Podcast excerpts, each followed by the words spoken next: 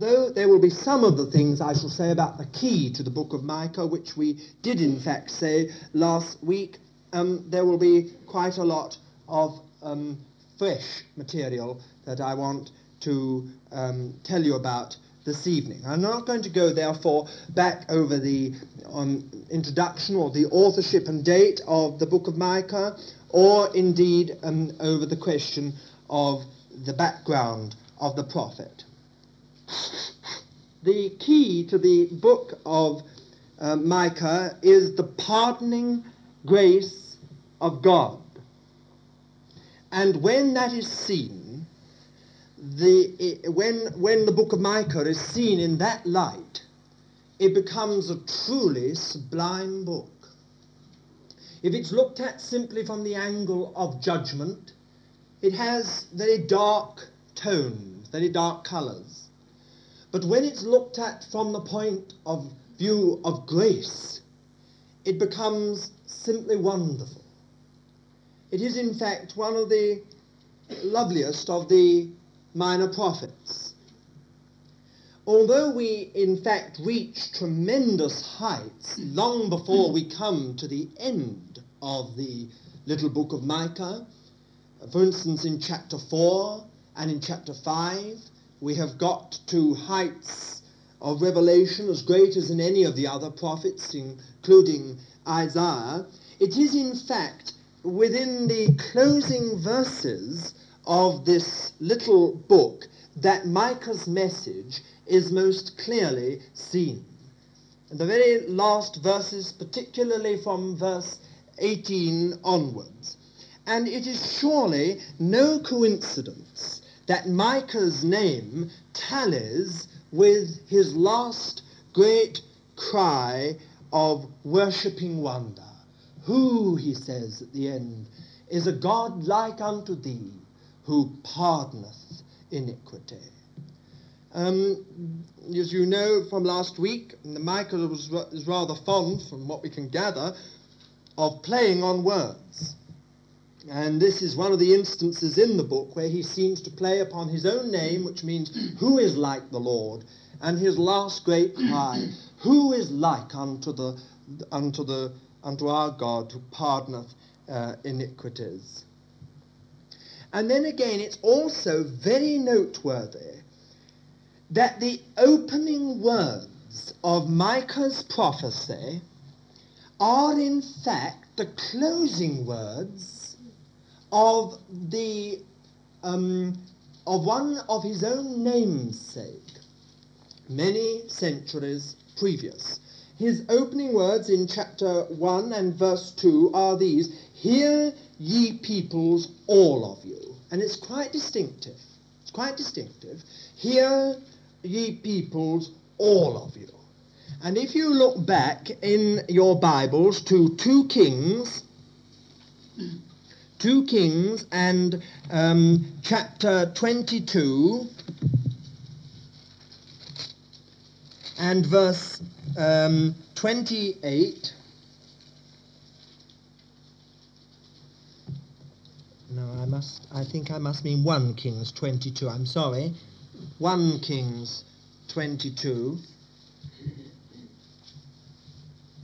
1 Kings uh, 22 and verse 28, you will find that the last recorded words in the scripture of Micaiah, which is only another form of the name Micah, uh, were these, and he said, Hear ye peoples, all of you. It's quite remarkable that the opening words of Micah should be the closing words of a former uh, Micah. Quite remarkable, and I don't think it's just simply coincidence.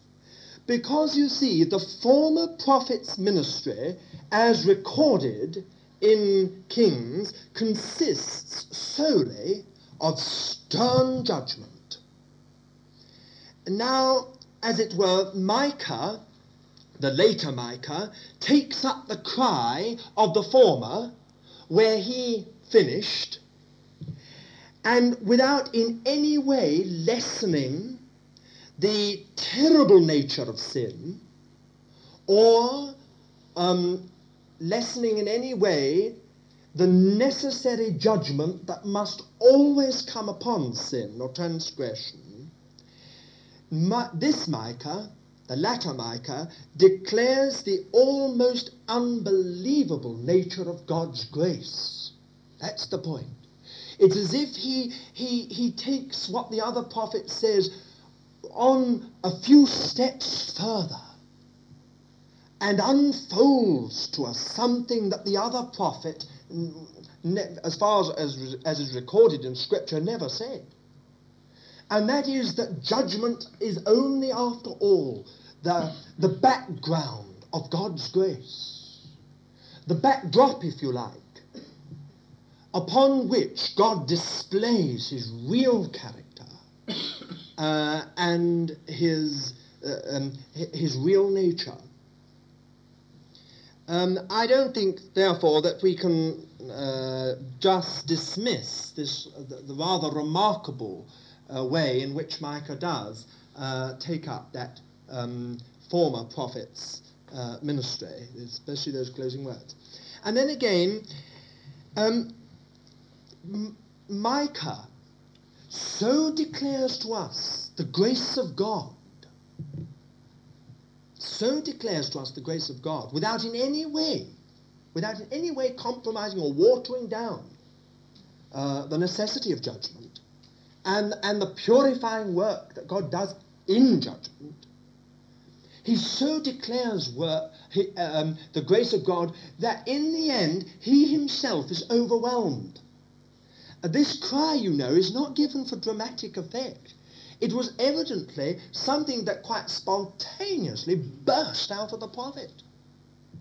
He is himself completely overwhelmed by his own message. That's a very blessed place to be, I'm sure. To be so taken, um, uh, taken up by the Spirit, to be so carried away by the Spirit, that he becomes so completely overwhelmed with what he's got to say that in the end, he's almost exhausted by wonder. And all he can cry out in the finish is great, that great paean of praise and worship at the end of the book is, Who is a God like unto thee? Oh, he's been faithful. He's not watered down anything. He's not tried to, to sort of cover things up or tone down uh, things. You know, that's our trouble with most of us. If we, if we sort of put a, an accent on love, we tone down on, uh, generally on truth. And if we have an accent on truth, we tone very much down upon love. But here you have one who not only presents truth as it is, truth as it really must be presented, but he also draws out the unbelievable nature of God's loving kindness and grace in such a way that the prophet himself, in the end, uh, is, is, is, is overwhelmed. And no wonder. There's no, no wonder about it. And I think we ought also to note that the very abruptness of Micah's style, his, um, the way he, he um, rapidly moves from one subject to another without seemingly any connection, without any link. Um, his style, the abruptness of his style, lends itself to such a presentation of the grace of God.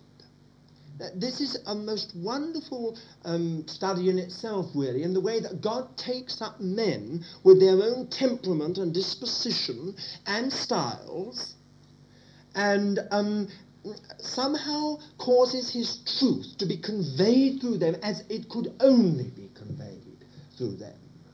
And here we have a remarkable instance of a man whose very style and temperament and disposition lend itself, lends itself to um, uh, expressing to us, revealing to us the nature of God's love and of God's grace in particular. Because we we ought to mark this. There is no connection whatsoever, seemingly, between chapters 1, 2, and 3 of Micah and chapters 4 and 5. If you look in and, and dig a little bit more deeply, you will discover there is a little bit more of a connection. But seemingly, the very abruptness with which, first of all, Micah speaks of the judgment to come, and his last words in that section, in the last uh, verse, uh, verse 12 of chapter 3 are this, Therefore, because of you, Zion shall be ploughed as a field, Jerusalem shall become a heap of ruins, and the mountain of the house a wooded height. Huh. And then he goes straight on. No but, no and. That's something that's been supplied. It shall come to pass in the latter days that the mountain of the house of the Lord shall be established as the highest of the mountains. No conditions, no condition of repentance, no condition of faith, no conditions whatsoever are mentioned. It is just simply and abruptly God sovereignly, sovereignly achieving his own purpose and fulfilling his own will. It's as simple as that. When we begin to see that, we begin to understand something that adequately, adequately uh, describes the book of Micah. Where sin did abound, grace did much more abound. You remember that, of course, was what Paul said in Romans 5 and verse 20. But you could write that over the book of Micah. Where sin did abound, grace did much more abound. That's the heart of Micah's message. Here there's sin, here there's grace. Is there any connection between sin and grace? Does grace evolve out of sin? Is sin a, a cause and grace an effect? No. You cannot say that. God does not have to show mercy to the sinner. God does not have to be gracious because we are sinful. Because we continue in sin, God does not have to cause his grace to abound. There's no connection, you see. But just because of what God is, just because God is grace, see, on the one side you have the very darkness of sin, and on the other side you have the very light of grace. You can't explain it.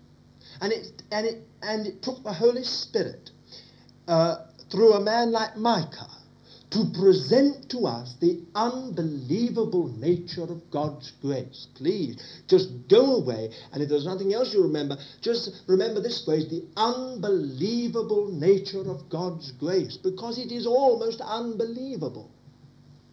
As I trust we shall see as we go on. You see, it seems to me that Micah anticipates Romans 5 um, from verse 12 to um, verse 21. I've always thought this is a most wonderful passage in God's, wor- God's Word, the fifth chapter of Romans, chapter 12. I can, we can't read it all, but you know, if you, if you look at it now, I think you will recall the contents of this paragraph in the Roman letter. There's nothing there about human responsibility. There's no question there about human faithfulness or a human response even. It's all the Lord. One man failed, one man got through. One man collapsed, the other man succeeded. Because this man sinned, death came upon all. Because this man got through, life is offered to all. It's amazing. And this is just like the book of Micah. The whole accent is upon God's sovereign grace. God himself coming out to us. God himself becoming the Saviour. God himself, as it were, um, making provision for us. Not because of anything we deserve, or not because, in fact, of our, of our response. Because, you see, here is the glory of God's grace. While we were yet sinners, Christ died for us. And that's the thing that most of us forget. We've been so brought up to put an accent upon our response that we forget that in fact the first thing was God's grace. By grace, God says, ye are saved through faith. Faith comes next, not first. By grace are ye saved through faith. And this is, this is the little book of Micah. You see, he first loved us. Herein is love, not that we loved God, or that there was an inkling of love in us for God, or an inkling of a desire for God. No. Herein is love, not that we loved God, but that He loved us.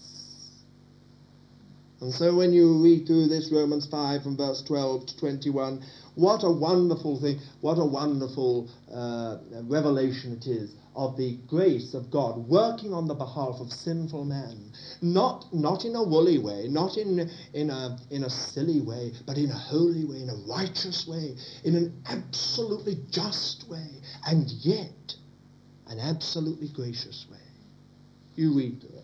And you'll find that one of the words that occurs more than any other there in that little passage is grace. On the one side, sin. Sin and death two little words that come again and again like deep bass notes. And then you get these other beautiful notes coming in all the way there. Grace and life.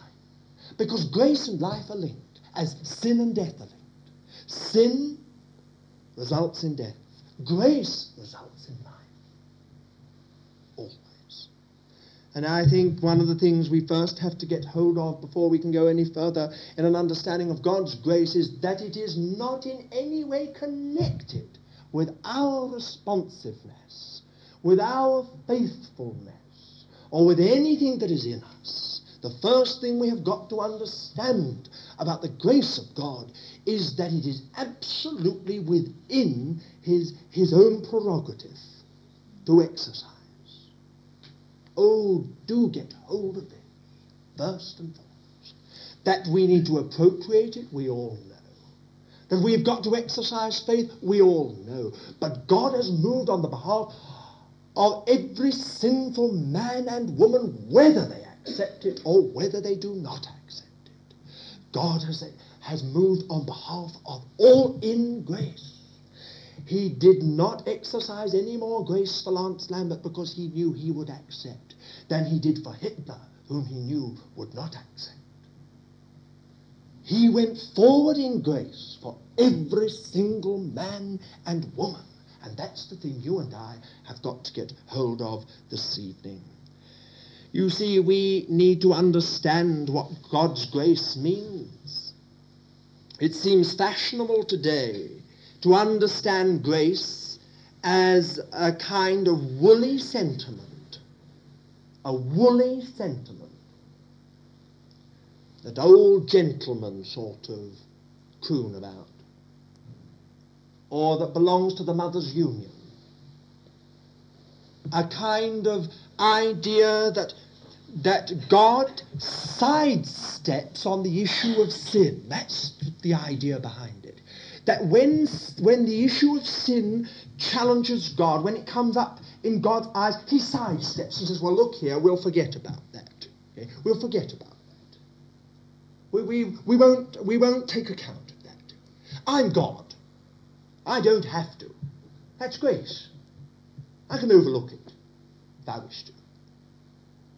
It is this idea of grace that has undermined more Christians than any other thing, any other error. And there are many of us in this room tonight who still, though we know the Lord, have got this, this, this woolly idea of the grace of God. An idea that somehow or other God has, has just sort of overlooked it. It's there, but he's sort of chosen to turn his back on it and, and pretend it's not there. Oh, what a lie! What a terrible lie it is. As if God has turned his back on something and pretending that it's not there when it's there all the time. It's a lie. Terrible lie. And sooner or later, if you and I believe that kind of grace, you and I will be in sticky waters. We'll be in trouble, uh, in trouble spiritually. Because if God can turn his back upon it when it's there all the time, it's not really been settled, he can just as easily turn back to it and have a good look at it. And that's what happens to some Christians. God's turned back and looking again, changing his mind, deciding perhaps that he ought to withdraw his salvation eh? the idea that some people have if they've got an erroneous idea of the grace of God. Because you see, Micah reveals to us that sin and failure, far from being overlooked, are in fact accounted for by God, recorded by God, and even defined carefully by God. Far from, from sort of drawing back and saying, no, I won't look at it. God accounts for it. Every single bit of sin, if you like, records it and um, defines it. The failure of rulers, prophets, priests, as well as people is underlined in this little book in the most solemn and intense language. Um, that's why some people have found the book so heavy. Because Micah's not afraid. Micah's theme is grace. But you see, that's the whole point about grace. Grace is not afraid to look at sin. God's grace, far from, from sort of gathering its skirts around it and running away from sin and pretending it's not there, or let's forget it, let's overlook it. God's grace looks at sin boldly. It sees exactly what it's facing. It understands just what it nature, its nature is far more than any of you do or I. God's grace has looked into the nature of sin, seen it in all its foul and vile and horrible nature, and knows its destiny, knows its end. Oh, it's the mercy of God that the Holy Spirit doesn't define, define to us sin as deeply as he could. He doesn't expose as terribly as the Holy Spirit could what sin really is. Now, this little book is not afraid. It, it, it's all there in black and white if you wish to, if you wish to explore this book. It's there. Everything is taken into account. For God's grace is founded upon his righteousness and upon his justice and upon his holiness. And that's the glory of God's grace. That's why in the end, the prophet Micah says, Who is a God like unto thee? It's not simply that he's, as some people have understood from those verses, God says, I'm pardoning you. I'm passing over uh, the rest of your sin. I'm going to forget it. Oh no. The thing that's brought out this spontaneous cry of wondering praise in Micah is the fact that he's seen something, and what he's seen is this God's grace grows out of God's holiness. They're not divided.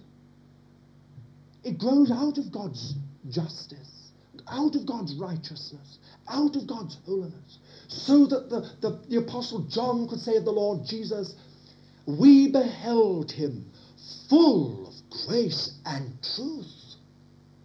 Not full of grace and love, full of grace and truth. And so that little word of the psalmist is to mercy and righteousness. They've kissed each other. See? They're wedded. They belong to each other. And you know, when you and I see that, we begin to understand a little more of the wonderful nature of God's grace.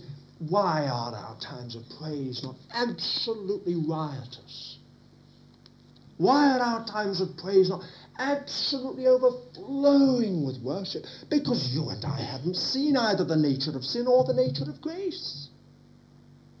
If there was one person who began really to see what grace was, you couldn't stop it. You you'd walk round in a daze. As some of us did when we were first saved. Who is a God like you? Who, who's like the Lord? You see the nature of God's grace. That's the wonder of it, you see. That's the wonder of it. That God's grace is based on his justice and his righteousness and his holiness. But just wait, just wait. And here's the, here's the key, here's the kernel of it. Not, but not the righteousness or justice or holiness of you and me, but the righteousness and holiness and justice of Christ. Isn't that wonderful? God's grace is built on righteousness, but it's the righteousness of Christ. God's grace springs out of holiness, but it's the holiness of Christ. Do you see? That's where you come when you come to this wonderful book of Micah. You see, the book of Micah, it just, just when sin and failure have been exposed and judgment's been declared in those chapters, those first three chapters, and you just begin to think there's no hope. There's no hope. Everything's in ruins. God's rising up now in tremendous wrath to destroy it all. Just when you think the end has come, suddenly Micah bursts into a song of praise. And what is his song of praise? It's got no connection with the preceding chapters, seemingly. His song of praise is all about the God's purpose being fulfilled. And you scratch your head. No wonder some liberal uh, scholars have just felt that this book is a mess. that, it, it, that it couldn't, that chapter 4 and 5 couldn't have been written by the same man who wrote chapters 1, 2 and 3. Just couldn't have been written by the same man. The, the point is, you see, Micah's, Micah's seen something and he's just burst into, into worship again. And it's all, this time, it's all about the fulfilled purpose of God. God is going to completely fulfill his um, intention, his, his will. And it's only then, and only then, that Micah reveals the one through whom and upon whom that purpose is going to be fulfilled and is going to be achieved. And to me, that is the, the reason why I believe that this book has been arranged carefully. These prophecies may date from different periods of Micah's life, but they've been very carefully arranged for ma- the maximum of effect. The maximum of effect. You see, it's just wonderful when you suddenly you suddenly realize in spite of all this sin, in spite of all this failure, in spite of this judgments being declared, suddenly you see God's going to have everything he set out to, to achieve. He's going to fulfill his purpose. His house is going to be built, and it's going to be a center of worship and praise and salvation to the ends of the earth, you see. Well, then you think, well, how? How? How's God going to do this? Only then does Micah unveil the Messiah out of Bethlehem of Ephrathah. Hmm. He's achieved the maximum of effect. Suddenly, when you and I, well, how can God do this? Has God forgotten uh, what he said about judgment? Is God just going to overlook sin and uh, willy-nilly? no. Suddenly, here's the one upon whom God bases everything. The key to all. It's the Messiah. It's Christ.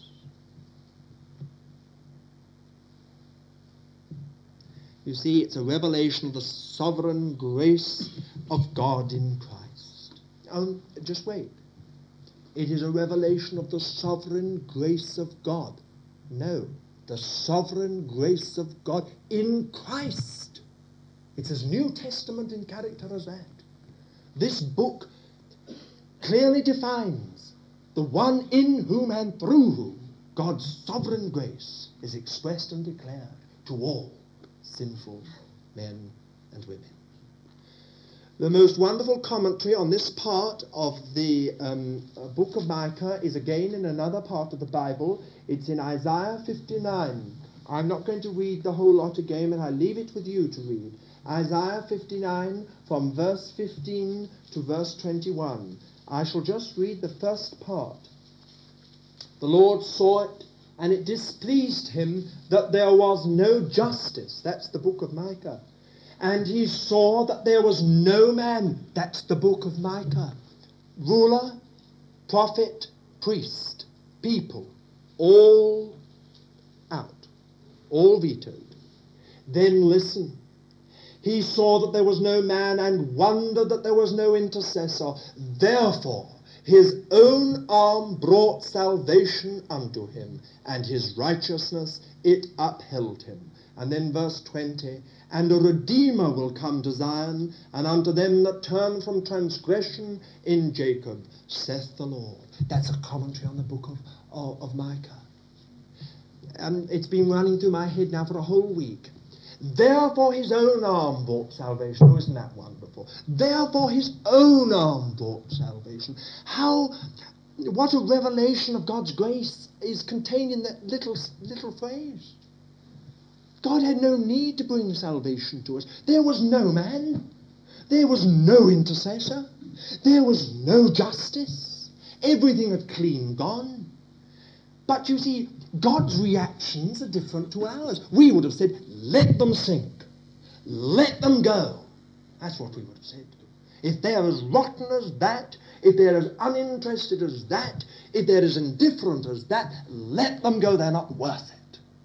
But God's reactions are different, and that reveals grace. What is grace? It's just the reaction of God to sin, the reaction of God to transgression. It says that when the Lord saw that, therefore his own arm brought some. Oh, what a therefore! What a there? Why should there be a therefore? Therefore, his own arm brought salvation. I think it's wonderful. That's the book of Micah. Well, we can go on and on, just finding in the scripture uh, commentaries on the book of, um, of Micah and other parts of God's word. But you see, it is by this one, by the Lord Jesus, God can save. Why can he save? Because this one bore the judgment upon our sin. That's why. This one out of Bethlehem Ephratah. He was the one brought forward to bear our sin. And you see, the whole glory of this is that the sin issue has not been sidestepped. Oh no, it's been accounted for and put away. Accounted for and put away. By whom? By God, because of Christ. That's why. And by Christ, God not only saves us, he, that is Christ, in the grace of God, is the ground of not only our salvation, but of our transformation, and of our service, and of our continuance, and of our ultimate glory. Do you believe that? Oh, well. If you don't, I can leave you to experience. Because you'll either go out or you'll go through. And if you go through, it'll be, it'll be because you discover God's grace. And only because you discover God's grace. God has made Christ the Messiah as we discover him in the book of Micah. The basis not just of salvation. Oh, salvation's a wonderful thing. It's a great salvation. But listen, God has made Christ in his grace, the ground for transformation. Do you think your transformation is going to be effected simply because you're um, trying to do your best? Because you're struggling? Because you're striving? No. The Lord certainly requires our cooperation, but even with our cooperation, it's still grace that transforms us. God doesn't change you and me because of anything in us. He changes us because of what's in his Son. If you and I are going to continue, it's going to be great, the grace of God in Christ that. Some people seem to think God accepts them on the basis of Christ when they first come to him, and then from then on accepts them on the basis of what they are. What a, what a terrible position to be in. No wonder some of us can't praise or pray or take part or contribute or do anything but sit with our heads bowed. Course. Because, you see, we've not discovered that the God's ground for continuance is Christ. It's the only way that God will get me through. And service. So some people seem to think that service is based on blessing or upon a sense of life or upon something else. They feel that uh, as long as they've got the blessing, as long as they've got the life, they'll, they'll serve the Lord. But no, not if not. That's not God's ground or basis for service. Christ is the basis. And we've got nothing else to bring in our hands. But what is of Christ? He's everything. He's the Lamb. He's the first fruits. He's everything else we can bring into the house. It's Christ. We can only take what is of Christ and offer it. That's grace. Grace not only saves us, the grace of God not only saves us, the grace of God provides for us, that provides for all our requirements in the service of God.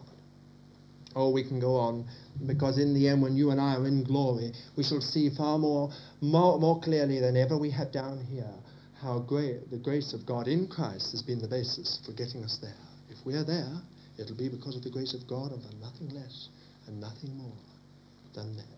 What do you think it means when it says in that little word, they overcame him by the blood of the Lamb? Is that striving on there? But not at all. By the word of their testimony. Their testimony to what? To what good people they were? Never. The, the word of their testimony to what he is. And loving not their lives unto the death. Whose death? The death of Christ. It's all grace.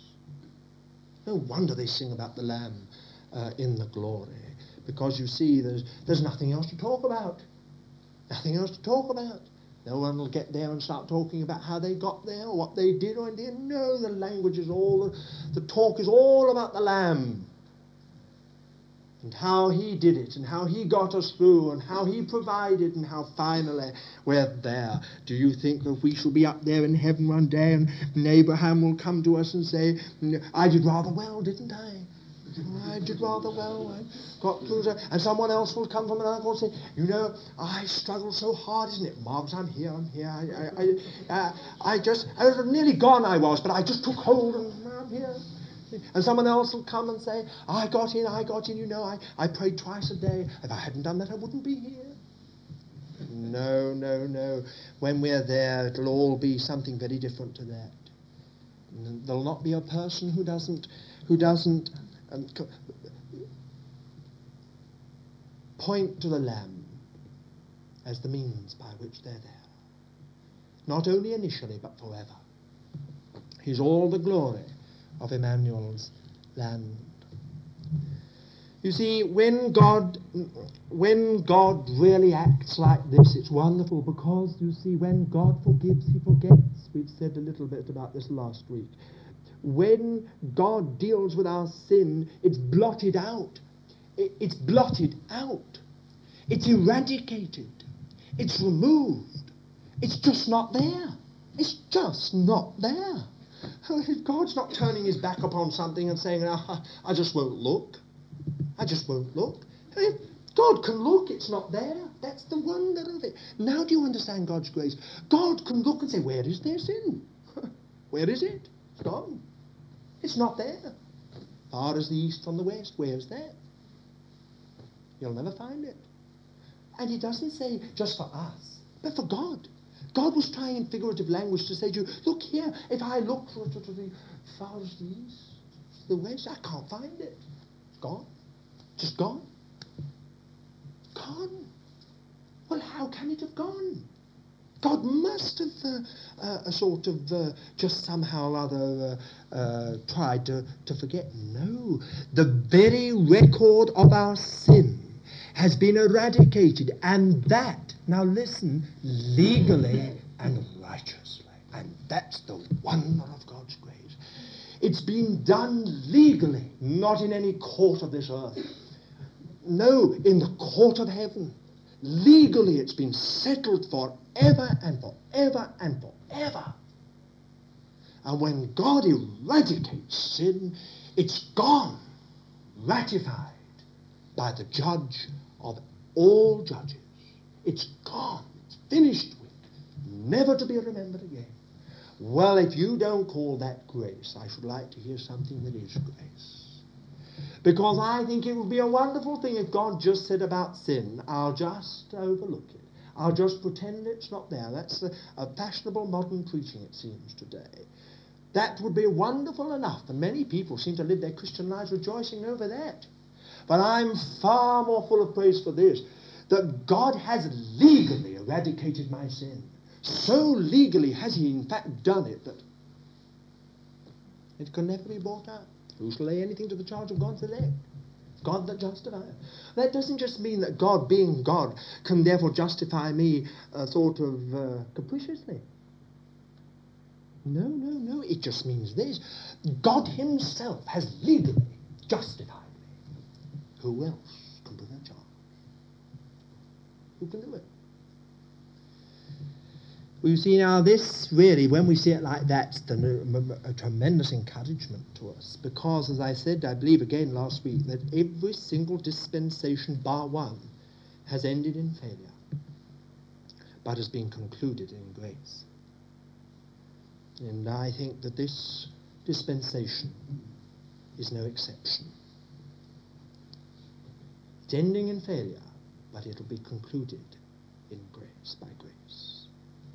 And to another prophet, Zechariah, um, it was revealed, as I think again I might have mentioned last week, that the top stone shall be brought forth with shouts of grace, grace unto it. I'm so interested that it does not say mm, the top stone shall be brought forward with murmurs of grace, grace unto it, as if everyone's not very sure, or whispers of grace, grace, or cries of grace. Great. No.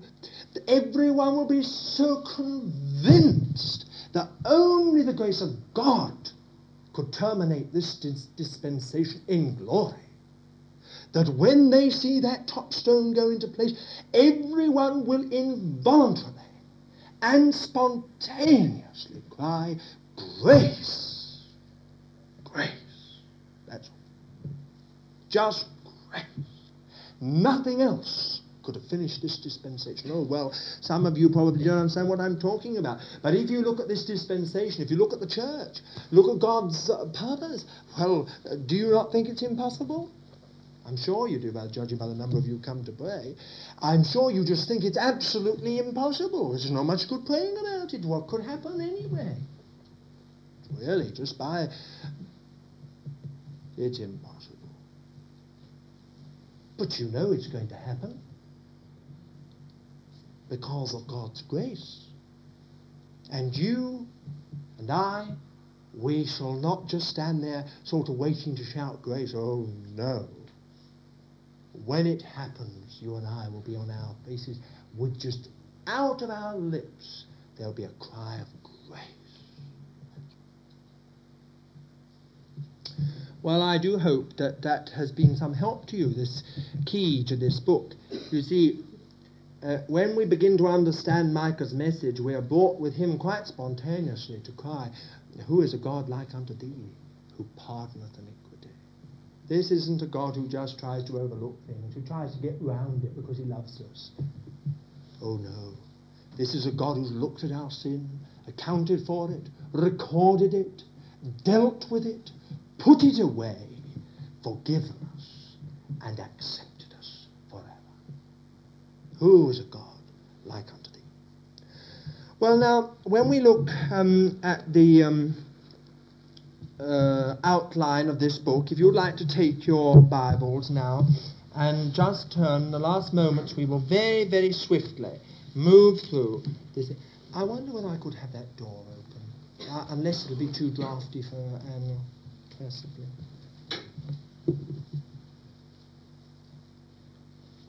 You see here, we've put up here this is the there, it, there is a threefold outline to the book of Micah.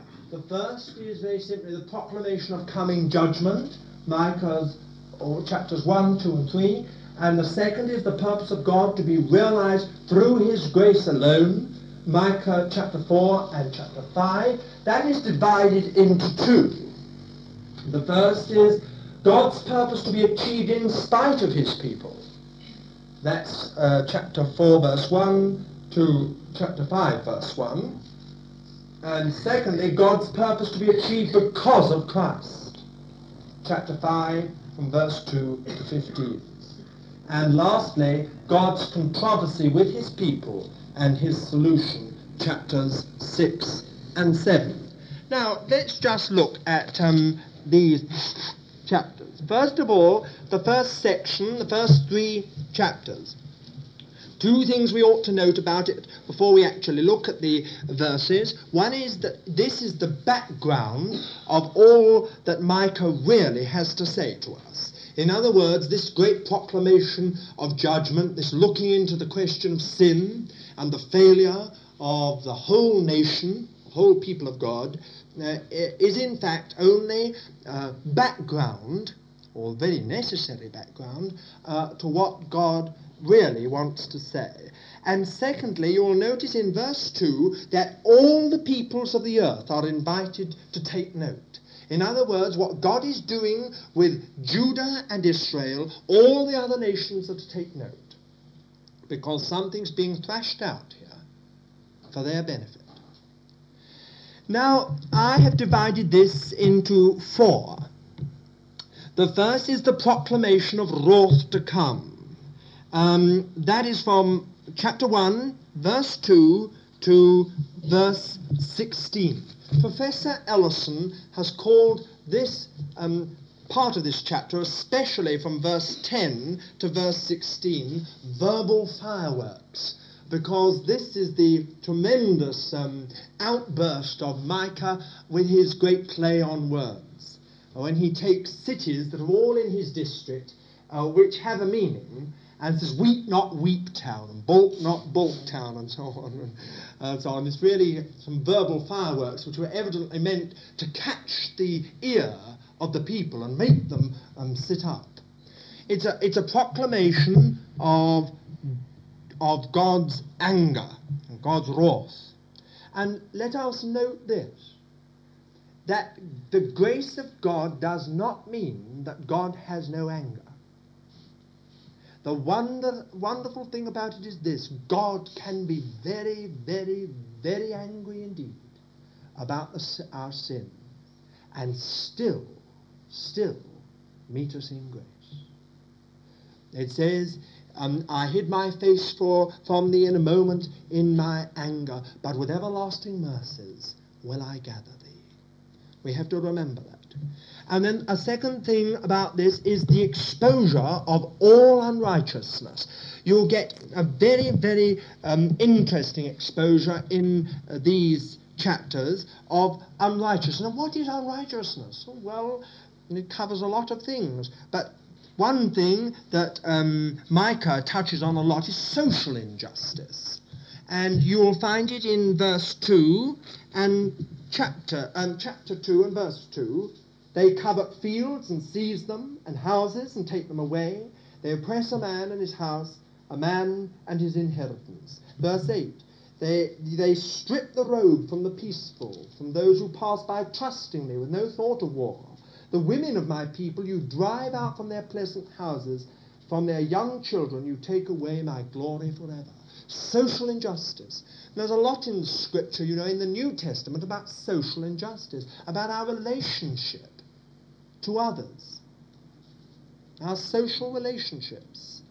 And it's in that realm that injustice takes rise. Now, do remember this. There's a lot in Scripture for those of us who have responsibility for other human beings.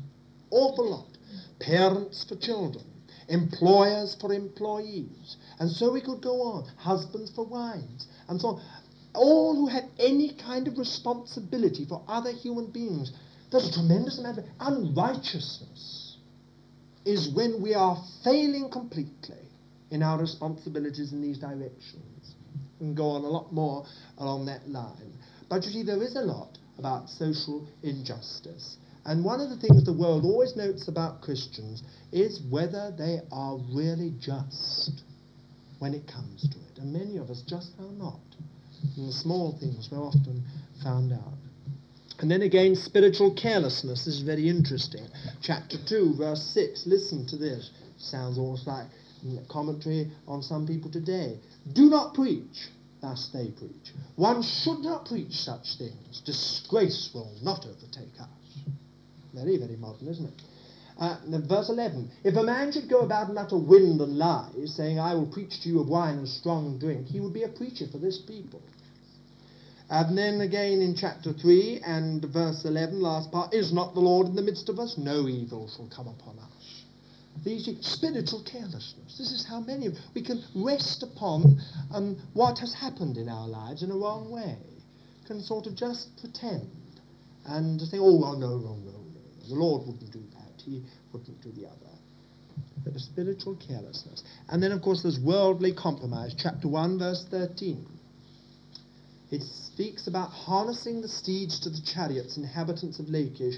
You were the beginning of sin to the daughter of Zion. Now, this is very interesting. Unless you know a little bit of what lies behind that verse, it just doesn't mean a lot.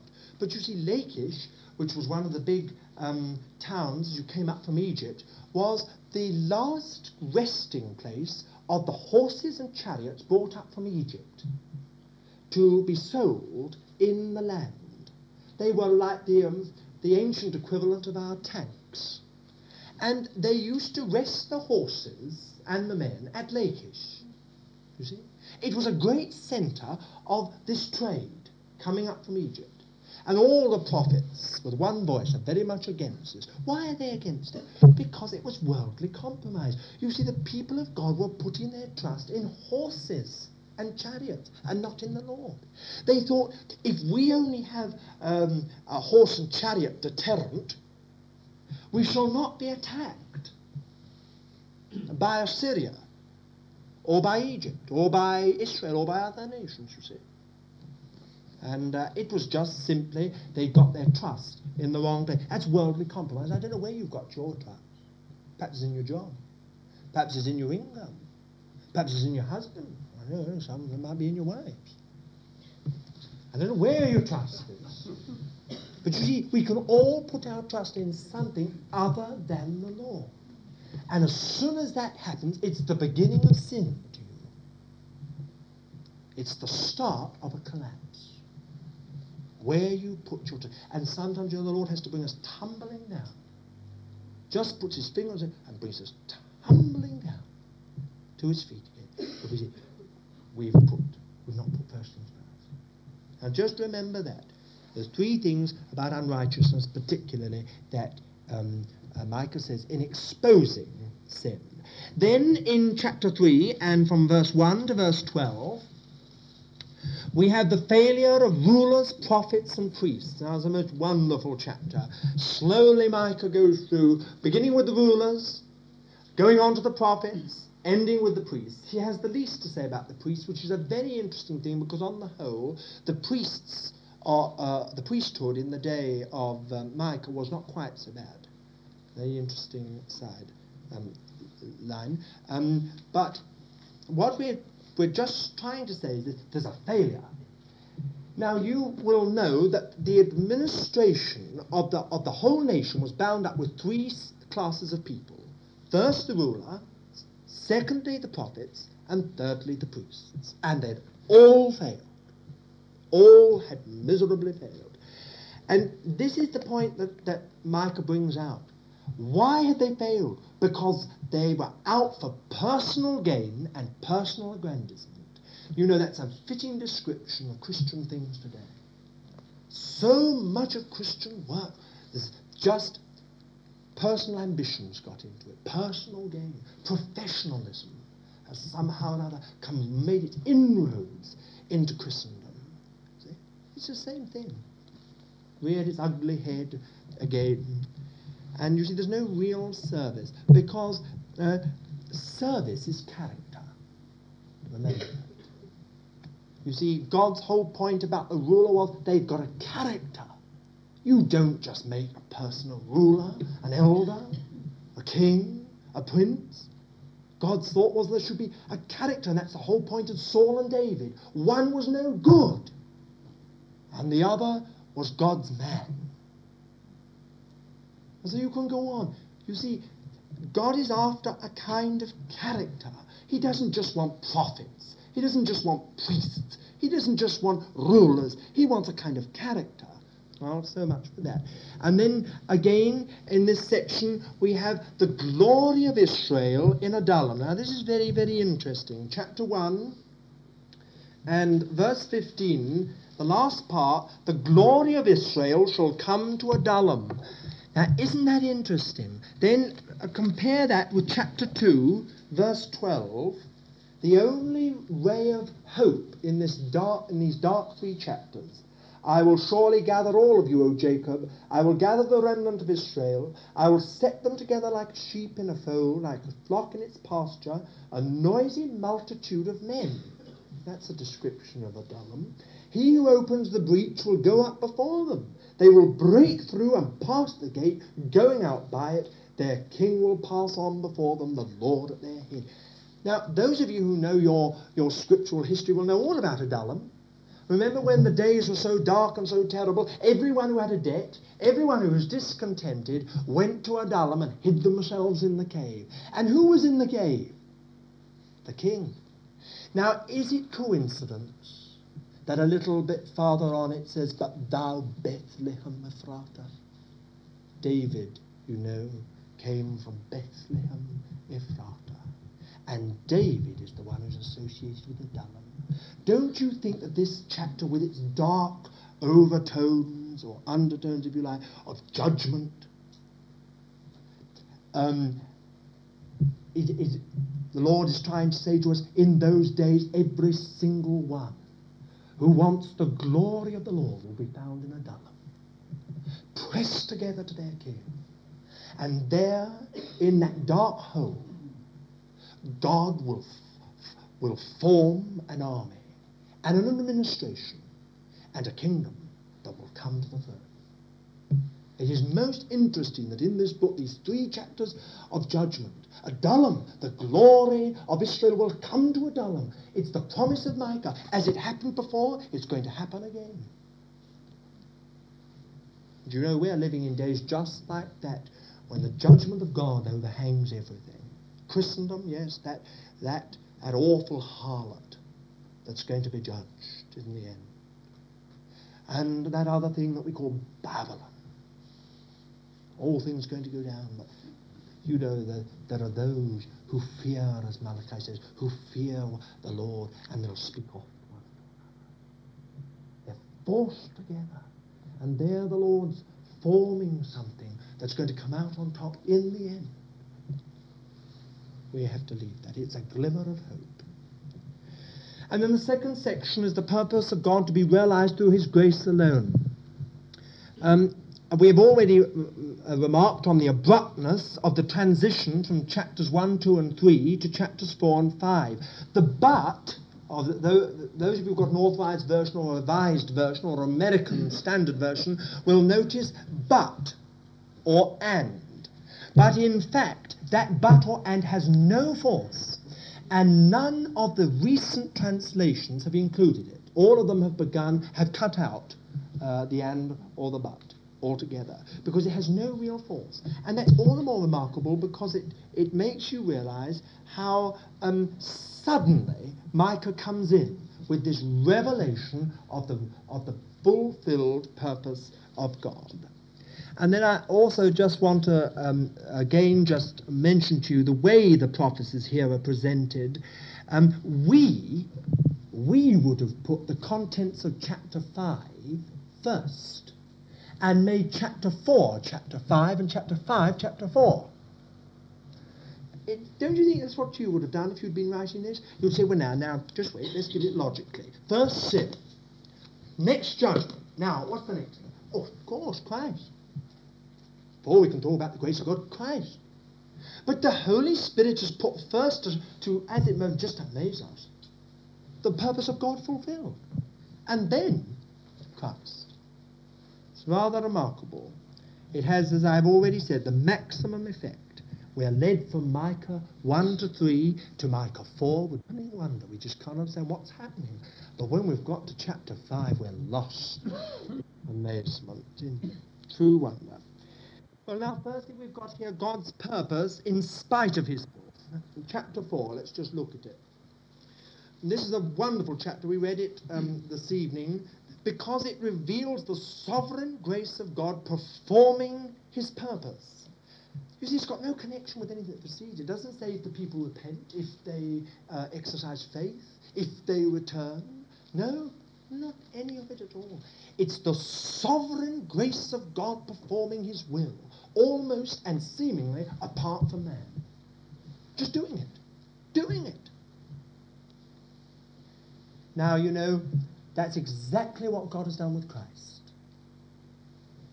Apart from us altogether, God has got everything in Christ. Someone said to me the other day about that ark that went on ahead and said that Mr. Sparks always used to always used to call that the loneliness of Christ. Because he, he went on ahead when not one of us could go. And truly he did it in this way here. And then when you come to um, this chapter, it's a symphony of promises. Look at those verses, just, just for example, ver- from verse 1 to verse 4. There are 13 shells. As if God is absolutely hammering home blow after blow, as it were, note after note, trying to get home to us. He's going to do this. How can we possibly have any uncertainty uh, after God has said this? It's a symphony of promises, this chapter. And what is the purpose of God that he is achieving? Well, it's here. The mountain of the Lord's house as a, as a worldwide center to which all the nations shall come. Come into a knowledge of God's salvation. Come into a knowledge of God's justice and holiness. And into a, a knowledge of God's grace. What is the result of grace? Verse 5 We will walk in the name of the Lord our God forever and ever. You know, that's a very wonderful phrase. That's grace. God allowing sinful, unworthy people such as we to walk in His name. You know what that means, don't you? We take upon Him, upon us, His name. When you marry someone, you take their name.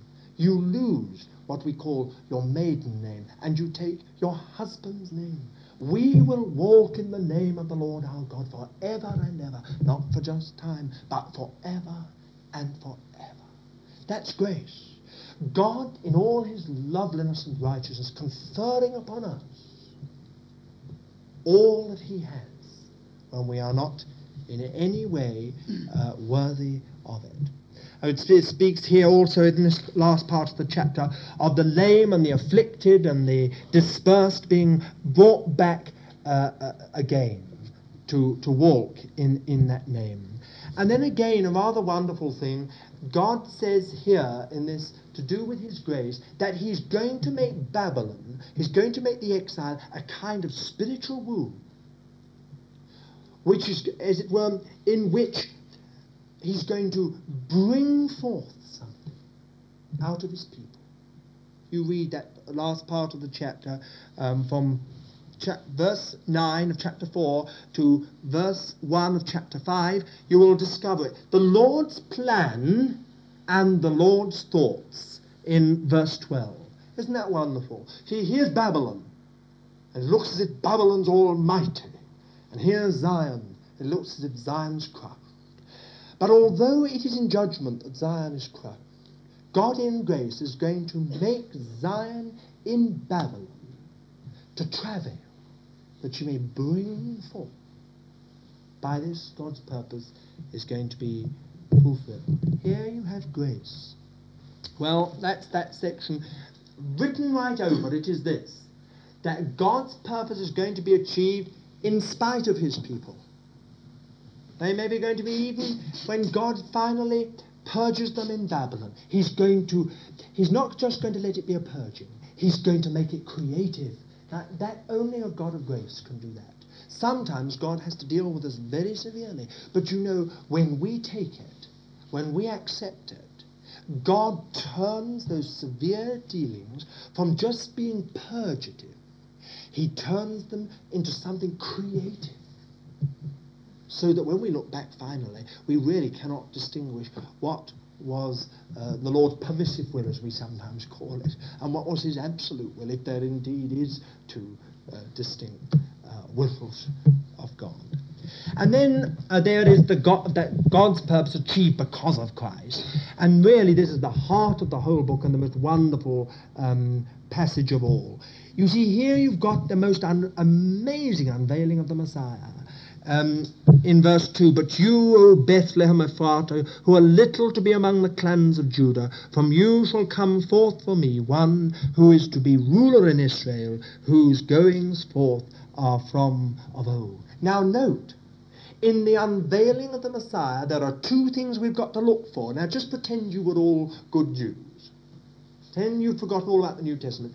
Two things Micah tells us we've got to look for. One, he is to be human. He must come from Bethlehem Ephratah. But secondly, we're told the most remarkable thing about him. We're told that his goings are from of old. His goings forth or comings forth. And the word is not coming forth, but comings forth. That you can't escape the implication. It is that this one who's coming is God. He has always been coming forth, again and again, revealing himself to his people, whose comings forth are of old. The actual word uh, here, um, from you shall come forth, is exactly the same Hebrew verb that is used later on, whose goings forth are from of old. They're the same word. And that's very, very interesting again. On the one side, you've got his humanity, on the other side, you've got his deity. And then you've got Christ revealed here as the basis of God's grace. He is the key to everything. Revealed as the key to everything. Christ as prophet, Christ as priest, Christ as king. In the nation, prophet, priest, and king have failed. Now Christ is presented as prophet, priest, and king. You look through this chapter, you'll find here by implication, he is all these three things in this chapter. He is not only ruler, coming out of Bethlehem, but he shall stand and feed in the majesty of the name of the Lord his God. And then again, you've got it true service in Christ. Uh, when you look at Christ, there's truth. He's not just king, born king. He is king by nature. He's not just a prophet by appointment. He is a prophet by nature. He's not just a priest because he's been appointed to be a priest. He is a priest by nature. That's the wonderful thing about Christ. Christ reveals to us the real service. Oh, this awful thing amongst uh, so many of God's children. This kind of service which is all just a sham, hollow shell it's all just a thing we carry through and we think we're something. We've got an air about us and a, and a kind of manner and everything else. It's, it's all carried. But you see, Christ reveals to us true service. Not afraid to cry, not afraid to wash people's feet, not afraid to be with publicans and sinners, not afraid to cross over taboos. He's, he's just true. Absolutely true. And this one is called Son over God's House. The mountain of the house of the Lord. And later in Hebrews, we're told he's set as son over God's house. And then another wonderful thing that I particularly found a great blessing to myself. What is grace? Listen, we will walk in the name of the Lord our God, but listen to Christ. He shall stand and feed his flock in the majesty of the name of the Lord his God. He's going to do it in the name of the Lord. We will walk in the name of the Lord. We're together in the name of the Lord. That's grace, isn't it? Bringing Christ and us together in the one name of the Lord our God. Well, I can only just simply um, leave these things with you uh, and uh, trust that um, you'll follow them up yourselves as we look through this outline. And then again, another thing in, in verse uh, 5 this man shall be our peace. That's grace. He is the guarantee of final victory. See, it speaks of the Assyrian. When the Assyrian shall come in, this man shall be our peace. Now, you and I will never know victory if we've got no peace. Because peace is the evidence that there is no sin. When there is sin, there is restlessness, emptiness, a vacuum. We become open to the enemy. He gets advantage. But peace as soon as we know the Lord is our peace, he, the peace of God which passes all understanding, it garrisons our heart and mind. That's what we need. Why do you? Why are you and I always being knocked off balance? Because you, we haven't got that peace garrisoning us. This man shall be our peace. If we will only walk in his, in the name of the Lord our God, we shall know the, this man is our peace. At all times, in all situations. It is true. And that's the guarantee of victory. When the Assyrians shall come, this man shall be our peace. Some people feel it shouldn't be like that. You see, they feel that this man should be our peace, should be connected with the preceding verses. And some others say, no, this phrase should be connected with the succeeding verses. But in fact, it's the two, it links the two together. You see, this wonderful one who's going to stand and feed us is also going to be our peace when the Assyrian comes, when we know the conflict, when we know the battle. And then here's a wonderful thing. Perhaps some will think this is fanciful. Look at verse 5, the last part of it. When the Assyrian comes into our land, treads upon our so- soil, that we will raise against him seven shepherds and eight princes of men. Right, a few of the scholars have said, well, this, this, this is one of the strangest prophecies of all. But you know, I've got a strong, I made a fanciful, I've got a strong feeling it refers to the Lord. Who is the shepherd of shepherds? Who's the shepherd of shepherds? The Lord. That figure seven speaks of completeness, doesn't it? And that, and that other wonderful uh, figure eight speaks of resurrection, of something new. Here you've got the Lord given as our shepherd. So completely our shepherd, there's no need that you and I have that he cannot meet and given to us as our King. Not only now, but forever. And I've got a feeling that's it. Who, who, who wants someone like that when you can find him in the Lord? This man's our peace. Now, am I right?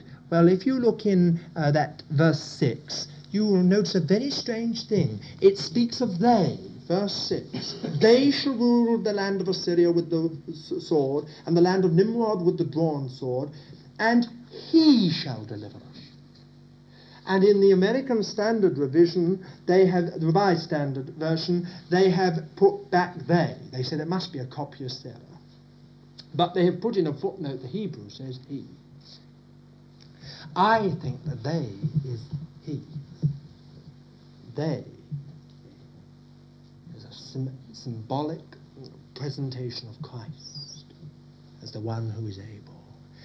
And one last thing about this Christ being, um, because of Christ, uh, God's purpose is going to be achieved.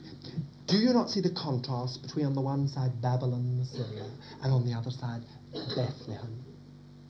On the one side, you've got proud, arrogant, cruel Babylon and Assyria. And on the other side, you've got little, humble, insignificant Bethlehem. Who has, which, sorry, which has governed history. Which has governed history? Where's Babylon? Bethlehem has finally governed history. That's a very wonderful thing. It has not only governed history, it will continue to govern Well, lastly, the last section, the last two chapters, God's controversy with his people and his solution. In this uh, last part, Micah brings now the lessons of the former two sections together. If anything, the section on judgment in this part is more, even more severe than in Micah 1 to 3. The great question of God in chapter 6, from verse 3 to verse 5, is twofold, really. He says, Why uh, in what have I wearied you? That's his, I'm sorry, I said twofold, and I didn't mean that. Um, he says, What have I done to you, and in what have I wearied you? That's the question of God. And I think it's a question God asks of you and me as well. What have I done to you that you treat me in the way you do? In what way have I wearied you? And then there are two things that God says. One is, He says, I've redeemed you from, I've taken you out of the land of Egypt. And the second is, I've brought you into the promised land. In verse um, 4, I brought you up from the land of Egypt. And then he says, remember what happened in verse 5 from Shittim to Gilgal. That was the crossing over of the Jordan. On the one hand, he's delivered us from sin and this world and its destiny. And on the other hand, he's delivered us into what he is and into his purpose and into a destiny. So God says, in what have I done to you? This is what I've done to you. In what have I wearied you?